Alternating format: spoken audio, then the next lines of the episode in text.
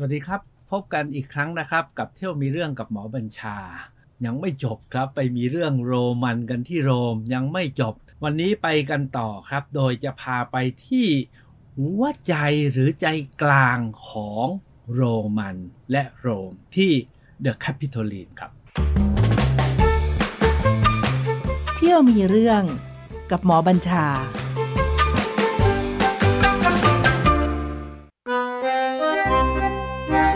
ไม่ทราบว่าท่านทั้งหลายเคยเอะใจกับคำว่า capital ไหม capital ที่เราถือว่าเป็นเมืองหลวงของประเทศทุกวันนี้ถามว่าคำว่า capital เนี่ยมาจากไหน ตอนที่ผมไปที่โรมก็ในเขตโรมันเนี่ยเวลาพูดอะไรมันจะไปที่ capitoline capitoline capitoline ทั้งหมดเลย ท่านคงจะพอจำได้นะครับว่าที่โรมซึ่งเป็นฐานการก่อเกิดอาณาจักรโรมัน ที่คลี่มาตั้งแต่ราชรัฐจนมาถึงสาธารณรัฐ แล้วก็เป็นจักรวรรดิโรมันนี้ มันเกิดบนเนินเขาเจ็ดลูกที่อยู่ริมแม่น้ำไทเบอร์เขาบอกว่ามีเขาอยู่ลูกหนึ่งเป็นลูกที่เล็กที่สุดนะครับ ชื่อว่า Capital ถามว่าแล้ว Capital มาจากไหน เขาลูกนี้ Capitoline Capitoline นะครับสันนิษฐานนะนี่สันนิษฐานกันนะว่าเพราะคำว่า Capital มาจากคำว่า Caput คาพุทเนี่ยมาจากคำว่าสกาลเป็นภาษาละติน แปลว่าหัวกะโหลก ว่ากันว่าที่เนินเขานี้มีการขุดไปแล้วไปเจอกะโหลก ก็เหมือนเราเราอาจจะเรียกเขาหัวกะโหลกนะครับ เนินนี้มีหัวกะโหลก ควรนี้มี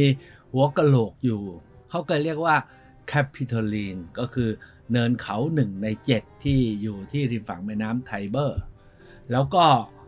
โรมิลัสเนี่ยนะครับก็มีส่วนในการ จำได้ไหมโรมูลัสคือใครโรมูลัสเนี่ยก็คือเรียกว่าเป็นผู้ก่อตั้งอาณาจักรโรมัน เพราะว่าเป็นเอาเด็กกำเป็นไม่ใช่เด็กกำพร้าเกิดมาแล้ว ถูกทำนายว่าจะล้างพ่อล้างแม่อะไรเงี้ยนะครับ ก็เลยพาไปลอย พาใส่ตะกร้าไปลอยน้ำแล้วก็หมาป่าเอาไปเลี้ยงไว้ไงครับ ที่เขาเรียกชีวูฟหมาป่าตัวเมียเอาไปเลี้ยงไว้สองคนฝาแฝดว่ากันว่าที่ตอนที่โรมูลัสเนี่ยจริงโรมูลัสอยู่ที่พาลาไทน์ แต่พอเริ่มตั้งราชรัฐโรมันเนี่ยก็มาใช้หุบเล็กๆที่ Capitals เนี่ยเป็นที่ที่เอาพวกผู้อพยพคือชนเผ่าอื่นๆ คงจำได้นะครับ มีพวกอิทรัสแคนมีพวกซาบาย มีพวกละติน แต่พอโรมันมาเนี่ยก็รบกันไปรบกันมาแล้วก็เอาผู้พ่ายแพ้หรือผู้อพยพ หรือว่าเชลยเนี่ยมาอยู่แถวๆที่เชิงเขาแคปิตอลีนแห่งนี้นะครับ แต่ความสำคัญของเขาลูกนี้ที่ผมจะพาเที่ยวตลอด 30 นาทีจากนี้ไปนะครับของวันเสาร์นี้เนี่ยนะครับ จะพาไปที่ 7 จุดสำคัญบนแคปิตอลีนที่ถ้าหากว่าใครไปไม่ถึงแคปิตอลีนก็เหมือนกับพลาด เพราะว่านี่คือ capitalของโลกนะครับ เมื่อยุคนั้นแล้วต่อมาเนี่ยอย่างกรุงเทพก็เป็น capital ของประเทศไทย ใช่ไหมฮะเราก็เรียกว่าเป็นเมืองหลวง หรือแม้กระทั่ง ที่อเมริกาตอนที่เขาตกลงมีมติกันว่าใช้ที่ไหนเป็นนครหลวงเนี่ยใช้วอชิงตันดีซีเนี่ยเขาก็ตั้งอาคารใหญ่จำได้ใช่ไหมครับ ที่วันก่อนเขาบุกไปจะจับพวกสมาชิกสภา ก็อยู่บนแคปิตอลฮิลไงนะครับ ก็คือตอนหลังเนี่ยก็ยึดหลักคำว่าเนินเขาที่มีเป็นศูนย์กลางเนี่ยว่าเป็น capital เป็นเมืองหลวง หรือไม่ก็เป็นเนินศูนย์กลางของอเมริกัน อย่างนี้เป็นต้น ฉะนั้นวันนี้จะพาไปที่ 7 จุดสำคัญที่หากว่าไปที่โรมเพื่อจะไปให้ถึงหัวใจของโรมันแล้วเนี่ย ห้ามพลาดที่แคปิตอลีนนี้ ถ้าท่านเคยจำได้นะผมบอกว่าเวลาขึ้นไปที่พาลาทายซึ่งเป็นเขตราชวังของจักรพรรดิโรมันเนี่ยแล้วมองลงมาเนี่ยก็จะเห็นฝั่งซ้ายมือสุดเนี่ยนะครับก็จะเป็นแคปิตอลีนซึ่งเป็นเนิน เขาลูกเล็กที่สุด แล้วก็เห็นโรมันฟอรัมที่เล่าไปเมื่อ 2 สัปดาห์ที่แล้วนะครับ เป็นโรมันฟอรัมยาว และสุดท้ายก็เจอโคลอสซิอุมที่เพิ่งเล่าไปเมื่ออาทิตย์ที่แล้วนะครับ เพิ่งพาไปเที่ยวอาทิตย์ที่แล้วเนี่ยอยู่ที่ขวามือสุด เพราะฉะนั้นเนี่ยเนินเขาลูกนี้หรือแคปิตอลีนนี้เนี่ยมีความหมายสำคัญมาก ๆ ในหลายประการ ประการที่1 นะครับคือเป็นที่ตั้งของมหาวิหารแห่งมหาเทพ นึกออกนะจูปิเตอร์ ที่ผมก็บอกว่าจูปิเตอร์เนี่ยในโลกโรมันเนี่ยจะเป็นเทพสูงสุดที่เป็น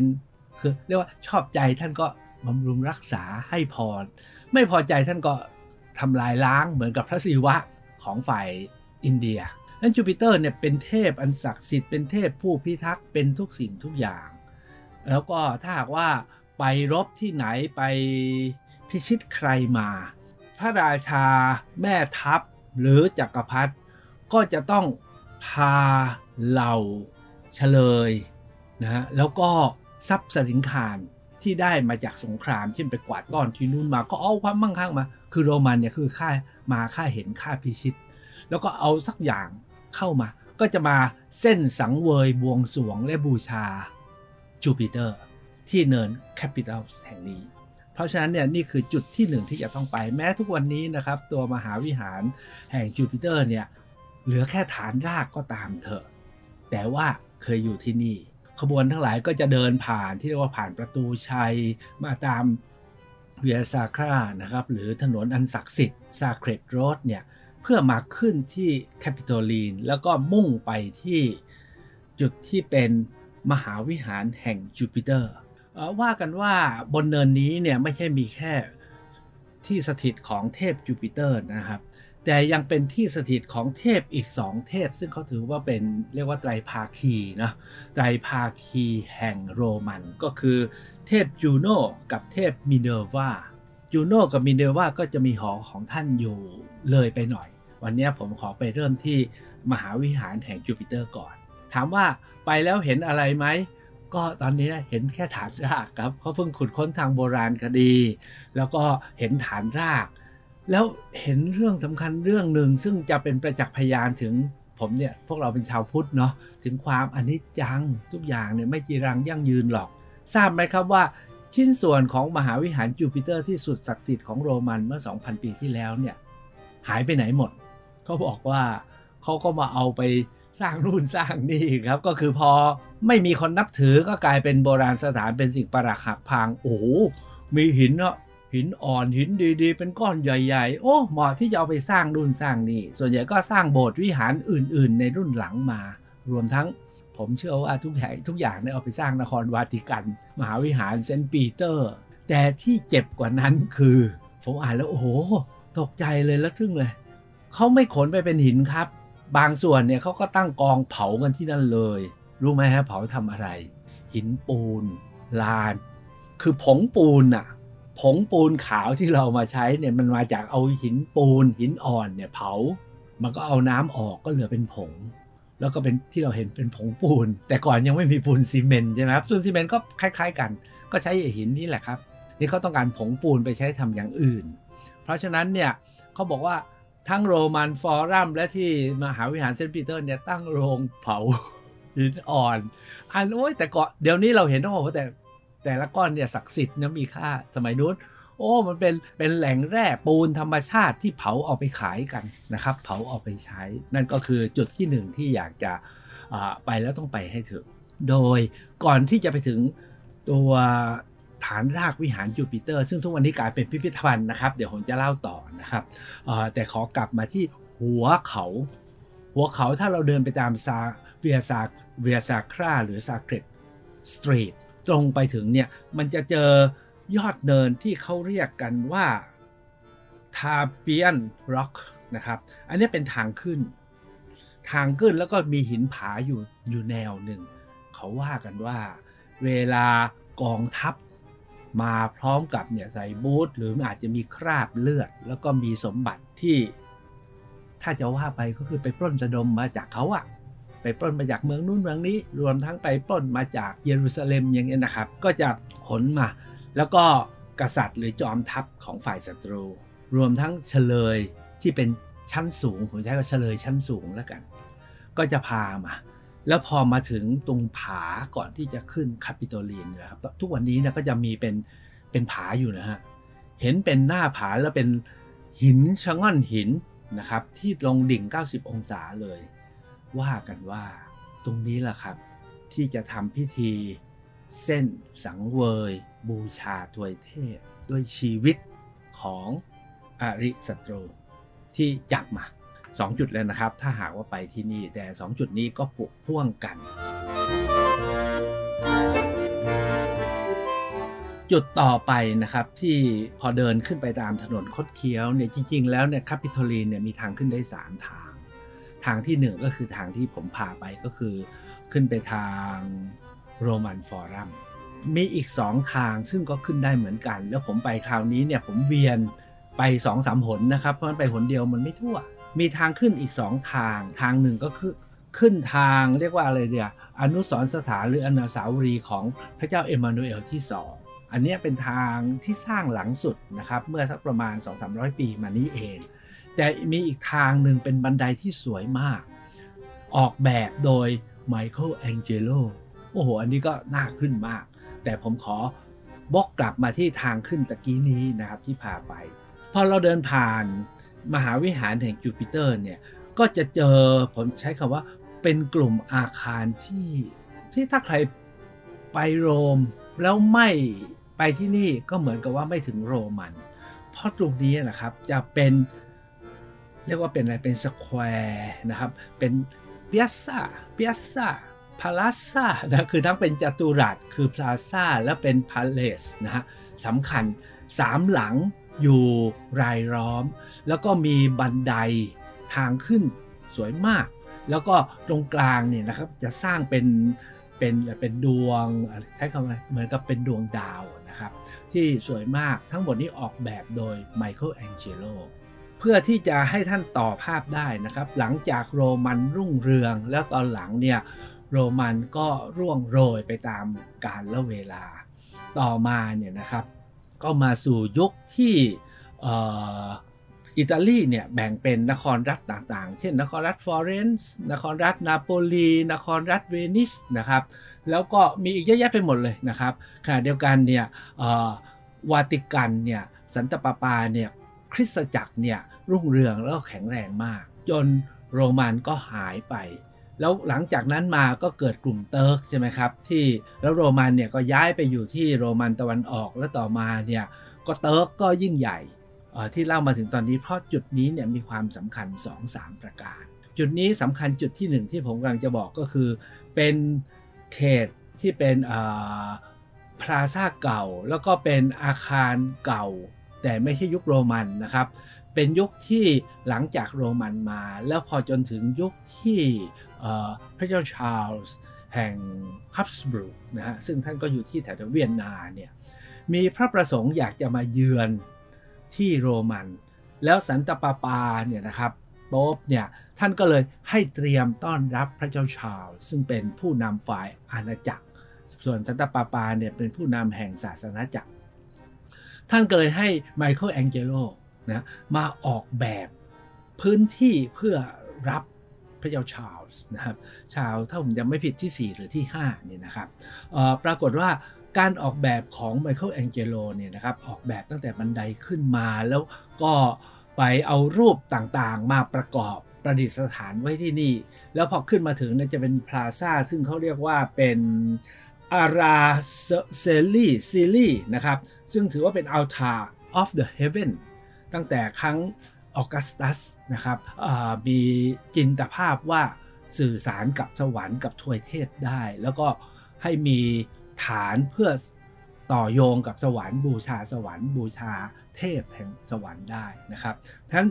ไมเคิลแองเจโลเนี่ยก็มาออกแบบใหม่เป็นเรียกว่าเป็นไดอะแกรมทางเรขาคณิตที่สวยมาก นะครับ แล้วก็ปรับปรุงพาลาซ่านะพาลาซ่าคือปราสาทหลังหนึ่งนะครับ ด้วยการใส่หน้ากากแบบใหม่ แล้วก็เอารูปสำคัญ 5 อย่างมาวางไว้ที่นี่พราะถ้าหากว่าท่านไปขึ้นทางบันไดที่ไมเคิลแองเจโลออกแบบเนี่ยอยากจะให้หมายตา 5 สิ่งนี้ให้ได้นะครับสิ่งที่หนึ่งที่ที่พลาดไม่ได้ก็คือรูปเทพ นะ Castor and Pollux ซึ่งเชื่อกันว่าเป็นเทพที่ลงมาช่วยตอนที่ออกัสตัสหรือตอนตั้งโรมันนะครับ แล้วก็ตอนกำลังรบกันมากแล้วสุดท้ายก็มีนิมิตนะว่าเทพสององค์นี้ลงมาช่วย คงจำได้นะที่โรมันฟอรัมเนี่ยมีมี Temple of Castor and Pollux นะครับ ซึ่งที่นี่นะครับท่านเอารูปมาวางไว้ที่หัวบันไดเลย โดยที่ตีนบันไดมีรูป มีรูปสิงโตของอียิปต์ด้วยนะครับ เอาสมบัติไอยคุปต์มาวางไว้ด้วยนะครับนี่พอเราเดินขึ้นไปจะเห็น Castor Pollux พอพ้นบันไดกำลังถึงลานที่ผมเล่าว่าไมเคิลแองเจโลออกแบบ จะเห็นรูปนะฮะอนุสาวรีย์รูปของจักรพรรดิมาคัสออเรลุสซึ่งองค์นี้สำคัญมากผมค่อยเล่าวันหลังนะครับ เป็นคนที่เขียนหนังสือเรื่อง The Meditation นะครับ หรือการภาวนา หรือการเพ่งพินิษเรื่องชีวิต และหน้าที่การงาน มีรูปมาคัสเออมาคัสเนี่ยครับเป็นรูปสำริดเบลเลอร์เลยนะครับ แล้วก็ทรงม้าอยู่ แต่รูปนี้เป็นรูปจำลองของจริงท่านกลัวจะพังนะครับกลัวจะชำรุด เพราะว่าอายุเป็นพันปีแล้ว ของจริงเนี่ยเอาไปไว้ในมิวเซียมใกล้ ๆ กันนะครับฉะนั้นตรงนี้จะเป็นรูปอนุสาวรีย์ที่เรียกว่าเขาลือเรื่องกันทั้งโลกครับถ้าใครไปแล้วไม่เห็น แต่อันที่3เนี่ยนะครับ ตัว Palace ผมจะให้ Palace แล้วกันหรือ Palazza นะครับที่อยู่ข้างหลังเนี่ยชื่อคือ Palace ชื่อ Palazza Senatorio Palazzo Senatorio เนี่ยนะครับอันนี้เนี่ยไมเคิลแองเจโลออกแบบหน้ากากใหม่ แต่จริงๆเนี่ยตรงนี้เคยถูกใช้เป็นเหมือนกับเป็นรัฐสภาไงอ่านชื่อเซนาโตริโอก็คือ senator คล้ายๆหนึ่งนะครับ ในยุคโรมันเนี่ยมีคูเรีย นะครับที่โรมันฟอรัมเป็นที่ประชุมสภา แต่ในยุคต่อมาเรเนซองส์หรือยุคหลังๆมาเนี่ยนะครับอของโรมเนี่ยก็จะใช้ที่นี่นะครับเป็นที่แล้วเป็นหอประชุมใหญ่ของเมือง ทุกวันนี้ก็ยังเป็นหอประชุมแล้วก็เป็นพิพิธภัณฑ์สถานแห่งชาติ ที่อยู่ที่ฐานเท่ที่สุดก็คือบันไดทางขึ้นครับไมเคิลแองเจโลออกแบบให้มีบันไดขึ้น2ฝาก แล้ว ที่ตีนบันไดนะครับ เป็นรูปเทพแห่งนายกับเทพแห่งไทเบอร์ พอนึกออกไหมฮะไทเบอร์ก็คือแม่น้ำที่ไหลผ่านโรมที่ตอนนั้นเนี่ยโรมันพยายามบอกว่าเป็นผู้พิชิตอียิปต์ไงเอาเทพแห่งนายมาไว้ที่นี่ด้วยก็คือ ขอรับเข้ามาหมดคือลักเข้ามาหมด ยึดของเขามาหมดของใครที่ไหนมันก็ยึดยึดยึดยึดเอามาไว้ เพราะฉะนั้นทั้ง 5 สิ่งนี้ก็เป็นสิ่งที่ เวลาเราไปเรานึกถึงไมเคิลแองเจโลนู่นอันนี้อันนั้น แต่นี่คืองานสถาปัตยกรรมที่ไมเคิลออกแบบ นอกจากนี้นะครับจะมีpalazzo อีก2หลังซึ่งอยู่ซ้ายและขวาก็คือ Palazzo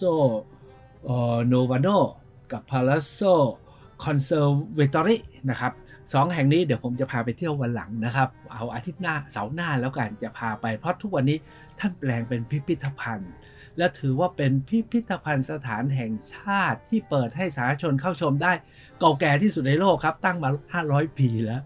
โอ้มันต้องไปใช่ไหมครับ อันนี้ก็คือส่วนที่ 3 ที่ผมบอกว่าไปที่แคปิตอลแล้วก็ต้องไป โอ้ตายแล้วเหลืออีก 5-6 นาทีเอง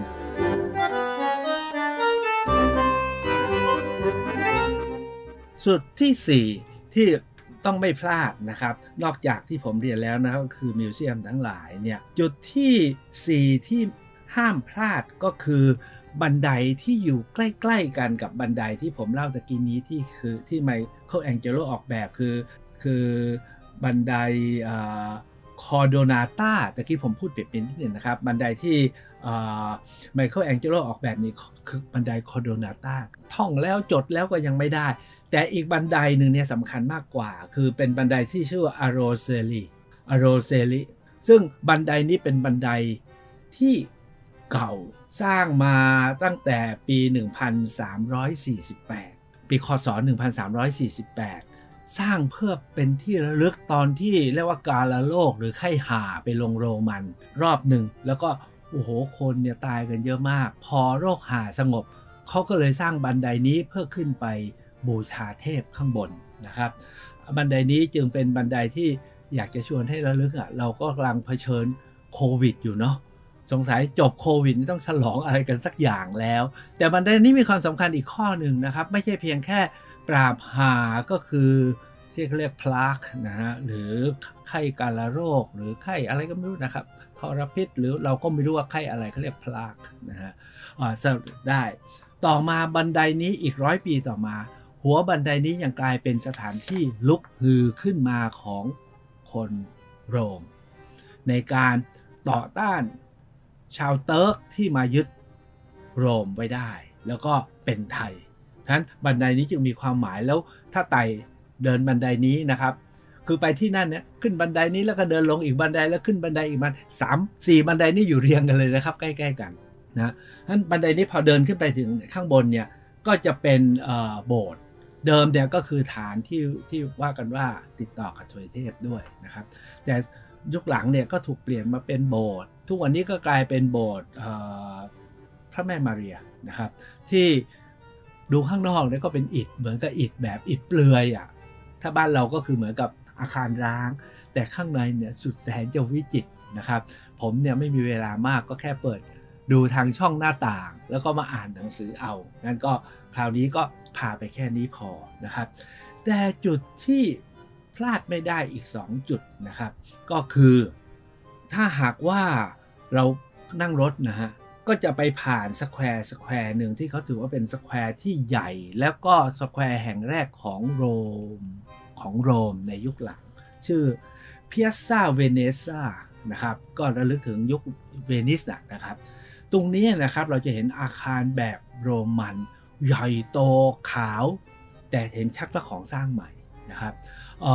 เขาบอกว่าถ้าดูอันนี้แล้วจะเหมือนกับเป็นพิมพ์ดีดนึกถึงพิมพ์ดีดนะมีแป้นแล้วให้พิมพ์เป็นขั้นขั้นขั้นขั้นคือขั้นบันไดไต่ๆขึ้นไปเขาเรียกว่าเป็น typewriter monument นะครับ แต่ที่อยากให้ดูก็คือว่า สูงสุดนะครับจะเห็นรถม้าอยู่ 2 คัน อยู่บนยอด บนยอดสูงริบๆเลยนะครับ และตรงกลางเนี่ยจะมีเสาโรมันอยู่ 16 เสา ท่านบอกว่าอันนี้เป็นอนุสรณ์สถานของการรวบรวม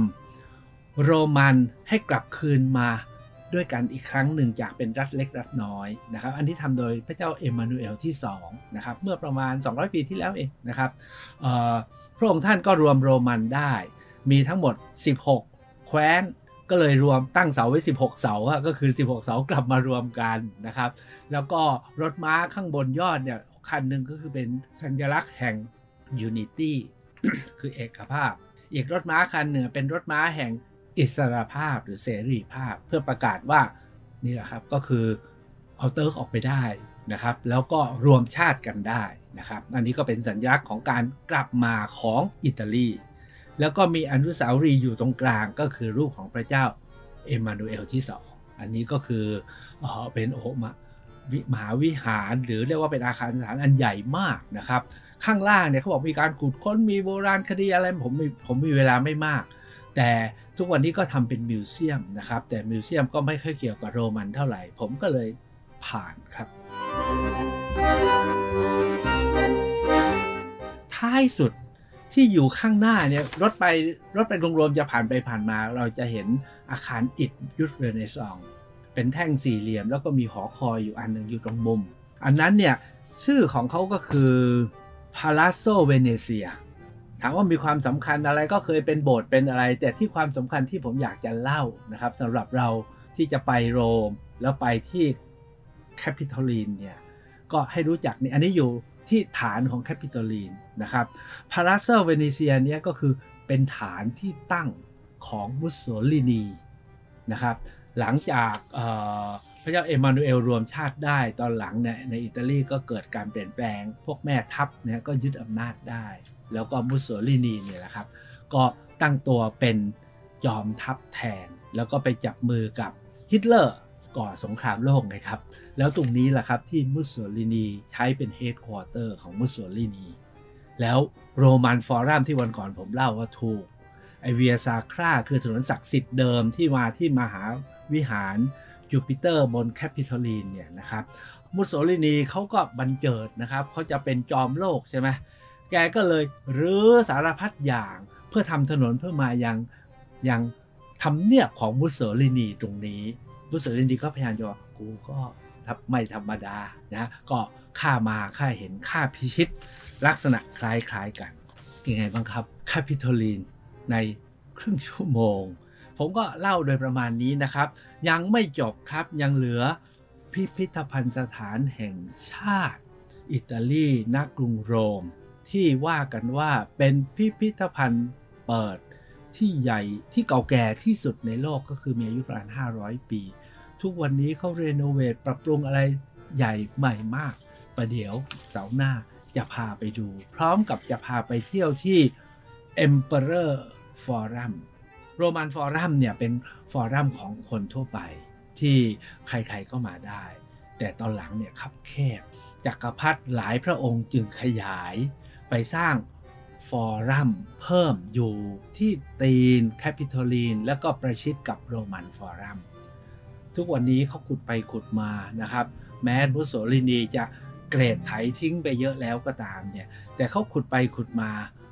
พบฟอรัมของจักรพรรดิ 5-6 พระองค์อยู่ตรงนั้น โดยมีอยู่ฟอรัมหนึ่ง เห็นแล้ว